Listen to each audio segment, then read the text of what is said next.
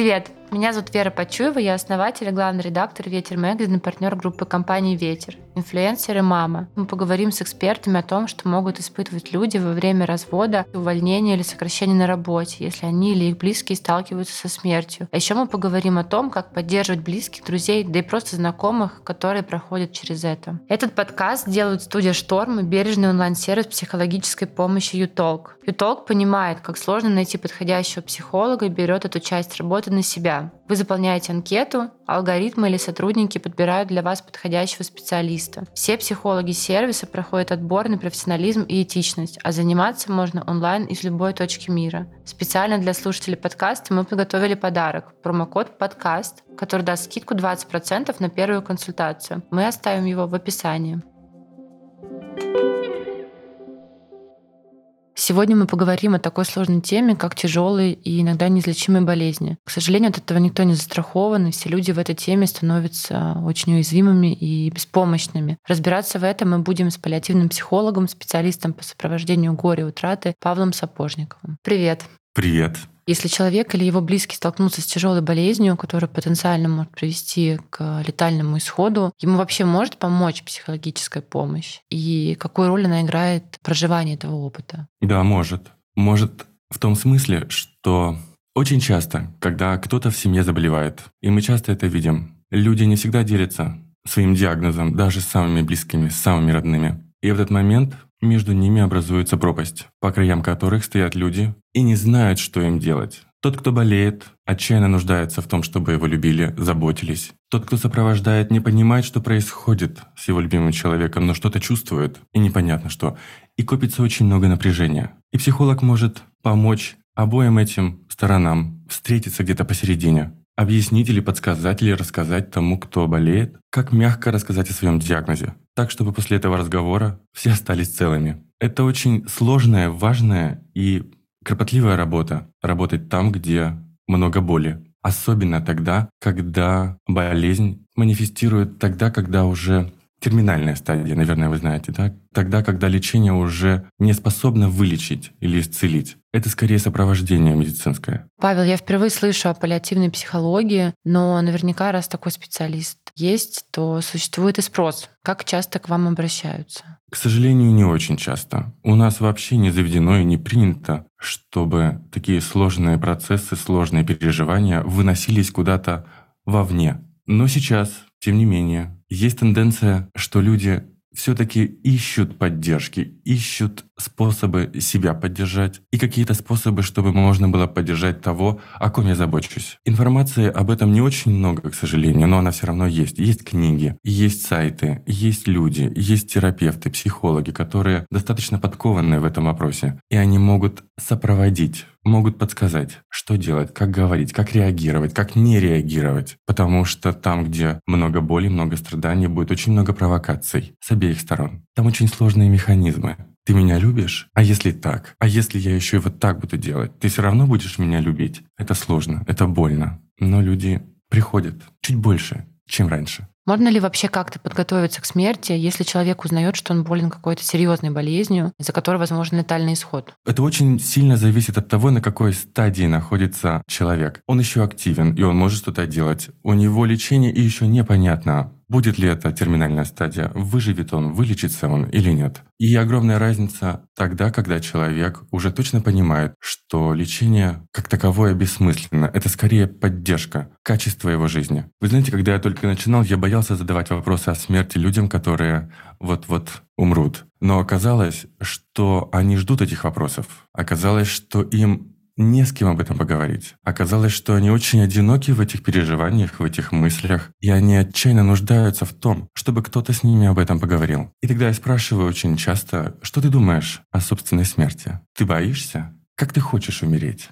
Где ты хочешь умереть? Как ты думаешь, как это будет? Это такие вопросы, которые, например, здоровому взрослому человеку задавать, ну, странно. Но когда человек болеет, долго болеет, сложно болеет, тяжело болеет, у него есть время для того, чтобы подумать об этом в своей голове. И когда мы задаем эти вопросы, мы легализуем эту тему. И здесь происходит встреча двух людей, поддержка. И этими вопросами мы помогаем человеку принять неизбежность. Тоже вопрос, как вести себя человеку, когда его близкие сталкиваются с серьезной болезнью. Смотря на какой стадии заболевания мы находимся. Если это только начало, если это только манифест, тогда это про то, что я буду с тобой. Я не знаю, что будет дальше. Мы сейчас находимся в том месте, где мы только все исследуем. Еще ничего не понятно, еще ничего не ясно. Но здесь уже много ужаса. Потому что первое, о чем думает человек, который получает какой-то диагноз «я умру», и здесь поддержка важна в том, чтобы, например, просто ходить вместе в больницу, сдавать какие-то анализы, слушать врачей, задавать вопросы врачам, потому что человек, который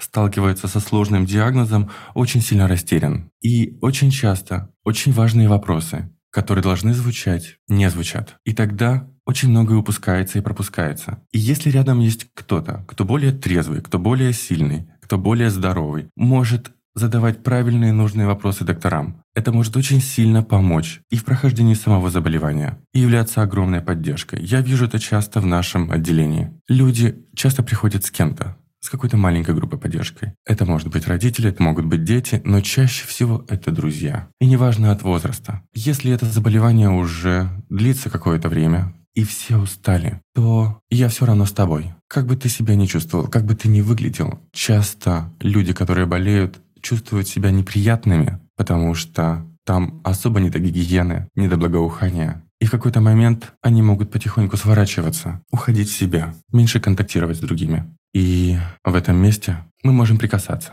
потому что иногда прикосновения могут быть красноречивее любых слов. Протирать тело, мыть волосы, ухаживать за ногтями и говорить. И быть готовым к тому, что человек не захочет говорить. И быть готовым к тому, что в какой-то момент он попросит вас уйти. Потому что сейчас он сам сталкивается и переживает кучу очень сложных чувств и переживаний, к которым раньше никогда не прикасался. Если мы говорим о том, что человек уже находится в терминальной стадии, он практически не встает с постели, он практически не контактирует. И тогда это скорее какие-то монологи о том, как сильно я тебя люблю, о том, как сильно мне будет тебя не хватать. Об этом можно уже говорить сейчас, потому что человек, который долго и сложно готовится к смерти, в какой-то момент нуждается в том, чтобы мы его отпустили. Очень часто люди, которые умирают, оттягивают этот момент, а мы можем на это влиять, потому что переживают за нас, потому что боятся нас оставить. И можно сказать такую штуку. Это раздавит меня, но я справлюсь. Эта фраза имеет огромную силу. Я сам однажды это говорил. И нам обоим после этого стало легче, потому что это про признание того, что я знаю, что происходит. И мне очень страшно, но я справлюсь. А что происходит с теми, кто находится рядом с человеком, который серьезно болен? Потому что это же тоже подвешенное состояние, невозможно строить какие-то планы на настоящее, на будущее. Близкий человек уже не тот, каким ты его знал. Какие происходят процессы в этих отношениях? Здесь мы говорим о состоянии горя, потому что горевать мы начинаем иногда до того, как тот, кого мы любим, умирает. Если это долгое тяжелое заболевание, то мы начинаем горевать. Потому что, что бы мы ни делали, как бы мы ни старались, сколько бы усилий мы ни прикладывали, к тому, чтобы помочь, к тому, чтобы поддержать, к тому, чтобы вылечить. Все бесполезно, все бессмысленно. И здесь мы встречаемся с бессилием и очень часто с гневом. А гнев в такой ситуации – чувство некрасивое. Нам не принято гневаться, особенно на того, кто болеет. Но когда ты видишь, как страдает твой человек, как ты видишь, что что бы ты ни делал, ничего не получается, это вызывает гнев, который ты прячешь. И когда человек умирает, ты остаешься очень часто с этими чувствами,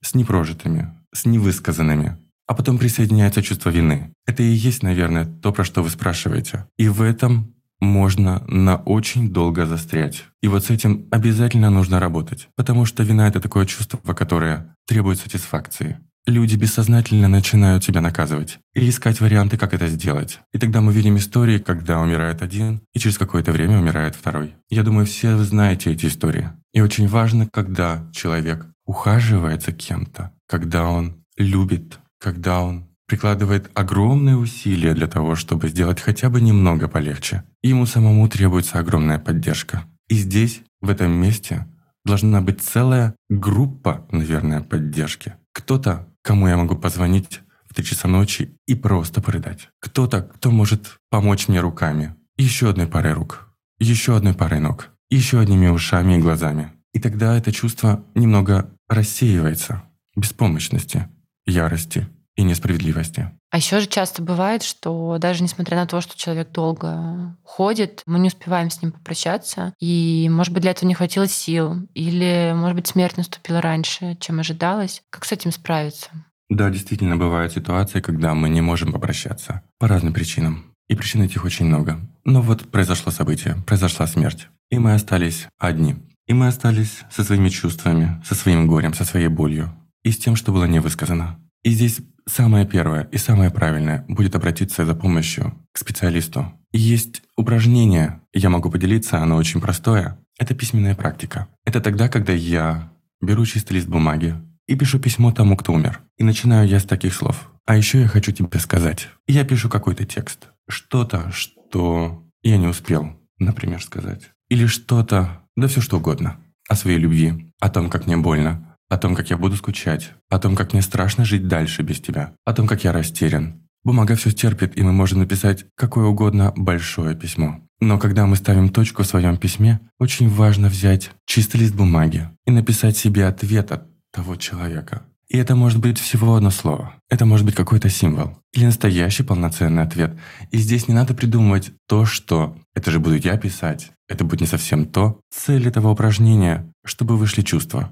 Потому что когда вы будете писать, скорее всего, у вас будут бежать слезы. Скорее всего, вы будете прикасаться к ощущению того, что вот она реальность. А дальше нужно искать людей, потому что у нас горе прячется. У нас не принято говорить о горе, у нас не принято показывать, как больно бывает. У нас не принято делиться, и у нас не знают, как находиться рядом с тем, кому очень больно. Люди теряются от таких сильных чувств и эмоций. Есть специалисты по сопровождению горя. Я как раз один из них. И это очень долгая работа. Она очень кропотливая, она очень мягкая, потому что утраты бывают разными, отношения бывают разными, смерть бывает разной. И в зависимости от всего этого мы выбираем стратегию, как работать. Но прежде всего не нужно стараться спрятать свою боль. Не нужно стараться делать вид, что как будто бы ничего не случилось. Потому что чем дальше вы будете бежать от этих чувств, тем быстрее они будут вас догонять, стать вам подножку, и вы будете спотыкаться и катиться. И потом будет тяжелее восстанавливаться. У горя нет стадий, как, например, сейчас такая штука распиаренная, пять стадий. Кюблер-Росс писала несколько о другом. Она писала о том, как люди свыкаются с заболеванием. Она не писала про утрату. У утраты есть определенные фазы, и самая важная задача – это адаптироваться к жизни без того, кого я потерял. Но правда в том, что мы начинаем это делать сразу же, как только получаем известие о смерти. Любые варианты того, что вам сейчас поможет. Все что угодно. Вы имеете право на выражение любых эмоций в любом месте. Очень важно, чтобы это выходило. Со слезами, с соплями, с истерикой, с чем угодно. А дальше начнется долгая дорога. Привыкание, свыкание, бесконечных диалогов и монологов. И очень важно, чтобы кто-то был рядом. Про смерть, подготовку к смерти не принято говорить в нашей культуре, да, и во многих. Нужно ли вообще это делать? И насколько важно готовиться к смерти, если есть страшный диагноз? Или лучше не думать об этом? Я очень часто говорю своим пациентам или родственникам своих пациентов, что да, сейчас вы еще на ногах. Да, сейчас вы прекрасно себя чувствуете, ну насколько это возможно. Но это изменится. И в какой-то момент вам потребуется помощь. Вам нужно в какой-то момент обсудить, где вы хотите умереть. Дома, в больнице, в паллиативном отделении или в хосписе. Все хотят умирать дома. И иногда, когда происходит уже приближение к смерти, очень часто люди пугаются этого момента и начинают вызывать скорую помощь. И скорая помощь иногда увозит человека, пациента в реанимацию, и он умирает там, в одиночестве. И после этого люди испытывают огромное чувство вины, потому что они отдали его, потому что испугались. Очень важно проговаривать внутри себя или с кем-то, как это будет происходить. Думать о том, как это будет происходить. Строить планы, того, как это может происходить. Что будет, если это будет происходить очень быстро? Что, если это будет очень долго? На разный вариант развития событий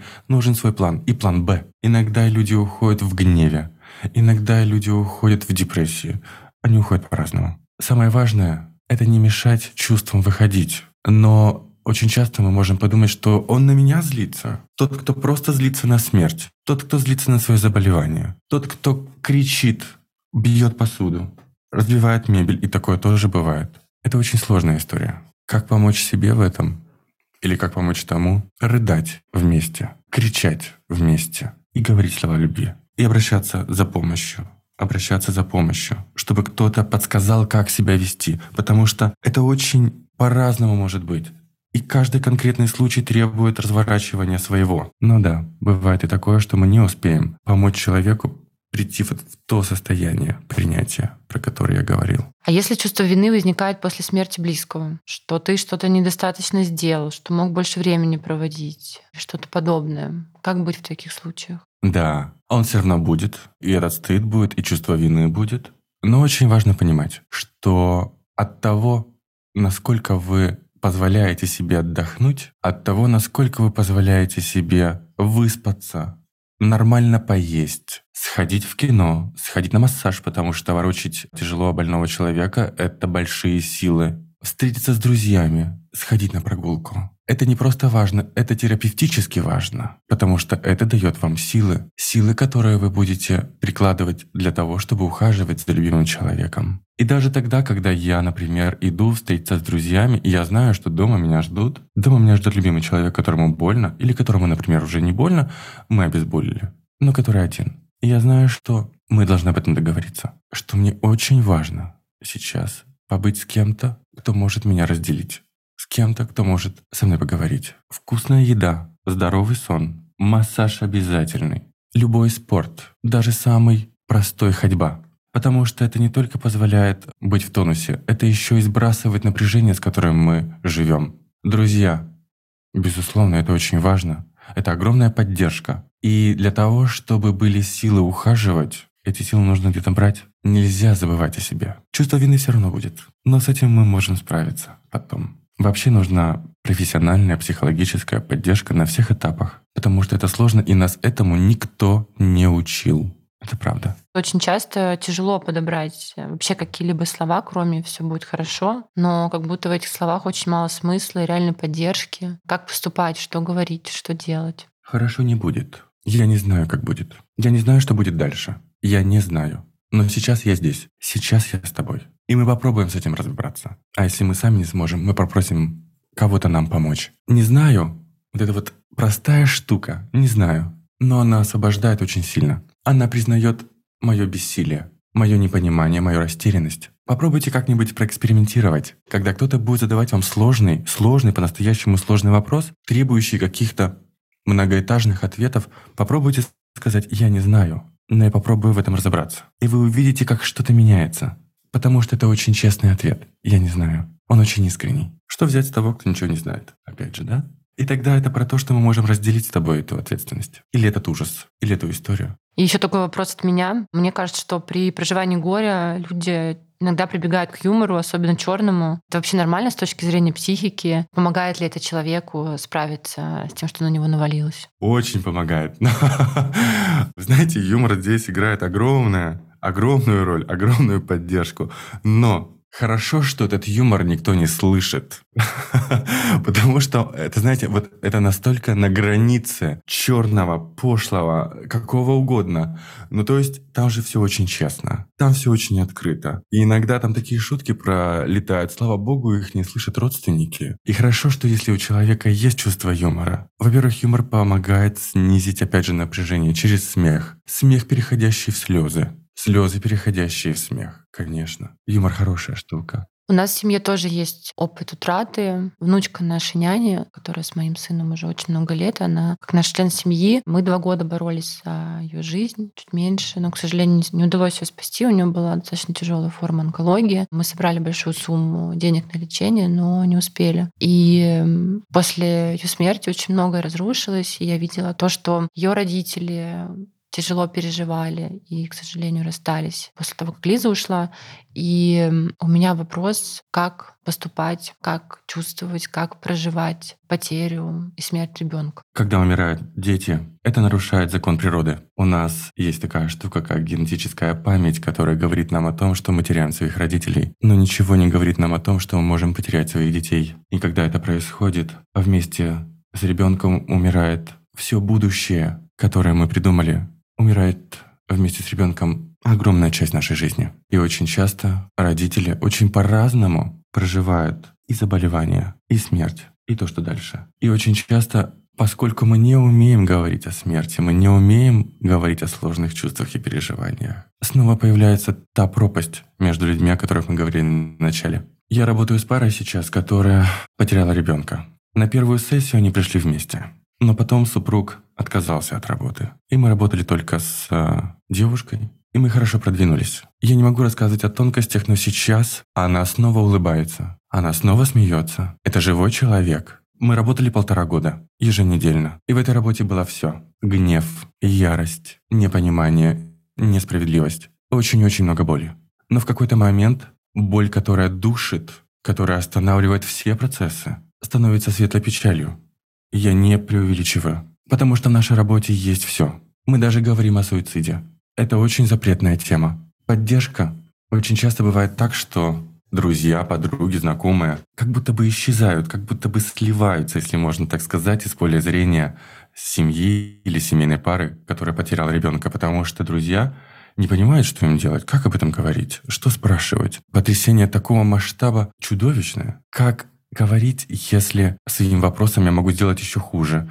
Или наоборот. Но правда в том, что хуже не сделаешь. Наоборот, чем больше вы будете говорить об этом, чем больше вы будете стараться вытащить что-то, что находится там внутри глубоко, давая возможность этим чувствам прожиться, человеку будет легче. Очень медленно, очень долго, очень болезненно, но будет. И еще очень важная история. Очень хорошо помогает справиться на первых этапах медикаментозная поддержка. Фармакология хорошая штука, она не забирает чувства, она не забирает боль, но она делает так, что это становится более переносимым. Это меня не разрушит. Я чувствую эту боль, но вместе с этим я могу передвигаться. Я чувствую усталость, но вместе с этим у меня есть силы дышать. Даже если это силы, ну такие, неосознаваемые, что ли. Расскажите, пожалуйста, подробнее про то, как вы стали специалистом в этой области. Вы говорили, что у вас был околосмертный опыт, но как вы узнали о том, что есть такая профессия, такая нишевая специальность, и как поняли, что хотите заниматься именно ей? Я очень долго учился на психолога. Очень-очень-очень долго. Но психология, она огромна, она обширна.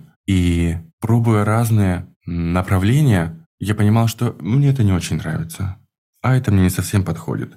Здесь у меня нет любопытства. Здесь мне не будет интересно. И в 2016 году так случается, что я переживаю череду утрат. Очень концентрированно. Буквально за два месяца я теряю четырех людей. А потом сам попадаю в больницу. И вот как раз переживаю этот опыт. Кома, долгое восстановление. И когда я чуть-чуть прихожу в себя, я понимаю, вот чем я хочу заниматься. Я хочу помогать умирать. 2016 год. Это очень странные мысли у молодого человека. Я тогда жил в Екатеринбурге, и там практически не звучало слово «паллиативная помощь». Когда я вышел из больницы, переживая вот эту череду потерь, мне нужно было справиться как-то с этим самому. Я начал искать информацию о том, как вообще пережить утрату. Тогда было очень мало информации, очень мало книг, и практически не было специалистов. Постепенно, помогая самому себе. Это, знаете, вот я думаю, что когда мы встаем на свою дорогу, кто-то начинает нам помогать. И ко мне начали обращаться люди. Кто-то уже понесший утрату, кто-то к ней готовился. Екатеринбург – небольшой город. Пошла молва. Потом меня пригласили помочь, поволонтерить в первом паллиативном отделении города Екатеринбурга. Я был там год. За это время я съездил на стажировку в первый московский хоспис. За это время я получил специализацию онкопсихология тоже в Москве. Дальше больше нужно было получать специфическое образование, клиническую психологию. Ну, то есть для того, чтобы иметь право и возможность работать в медицинском учреждении, у меня быть должна клиническая психология. И вот таким образом я готовил себя сам. Есть курсы по онкопсихологии. Сейчас они достаточно широко проводятся. И сейчас гораздо больше информации для того, чтобы, например, если человек чувствует или специалист чувствует потребность свою в этом, чтобы углубиться в эту историю, чтобы стать в этом экспертом, то да, есть очень много разных курсов, повышения квалификации и так далее, и так далее, чтобы стать в этом специалистом. И книг, литературы сейчас навалом. Вы в работе сталкиваетесь с большим количеством горя и, безусловно, тяжелых эмоций. Как вы сами с этим справляетесь? Не впадаете в депрессию? Есть ли у вас, как у психолога, супервизия или свой психолог? Расскажите, пожалуйста. Безусловно. Без а, психотерапии собственной, устойчивой, глубокой, и без супервизии в этой работе нечего делать. Потому что она разнесет. Потому что ты видишь, как умирают люди.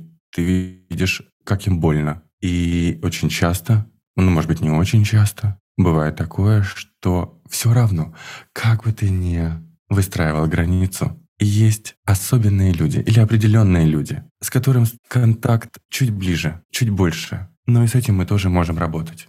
И мы можем прояснять, что ты знаешь, я влип, похоже, в эту историю с тобой. И тогда мне нужно вернуться к себе как профессионалу. Это сложно, но это возможно.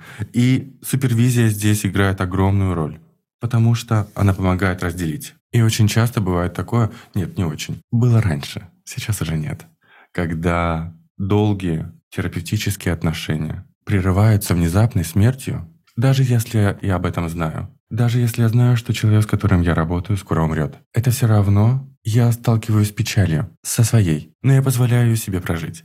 Я вспоминаю, о чем мы говорили, о чем мы секретничали. Я вспоминаю, о чем нельзя никому рассказать, или то, что нужно сейчас рассказать другим людям, тем, кто остается. Я вспоминаю какие-то моменты, и это помогает. Павел, спасибо вам большое. Какое-то невероятное чувство после разговора с вами осталось, теплое, искреннее, доброе. Надеюсь, что этот разговор поможет э, тем, кто сейчас находится в тяжелой ситуации. Будем беречь себя и своих близких. Всего хорошего. Спасибо. Пожалуйста. Спасибо вам. Этот подкаст выходит благодаря сервису психологической помощи ЮТОК. ЮТОК помогает найти подходящего психолога. Все специалисты сервиса проходят отбор на профессионализм и этичность. В описании подкаста вы можете найти промокод «Подкаст», который даст скидку 20% на первую консультацию. Если вам понравился этот выпуск, то ставьте сердечки на Яндекс Музыке, подписывайтесь на новые эпизоды в любом приложении, где вы нас слушаете. А еще оставляйте комментарии в приложении Apple Podcasts, если вы слушаете нас там. Нам очень важно знать, что вы думаете о подкасте.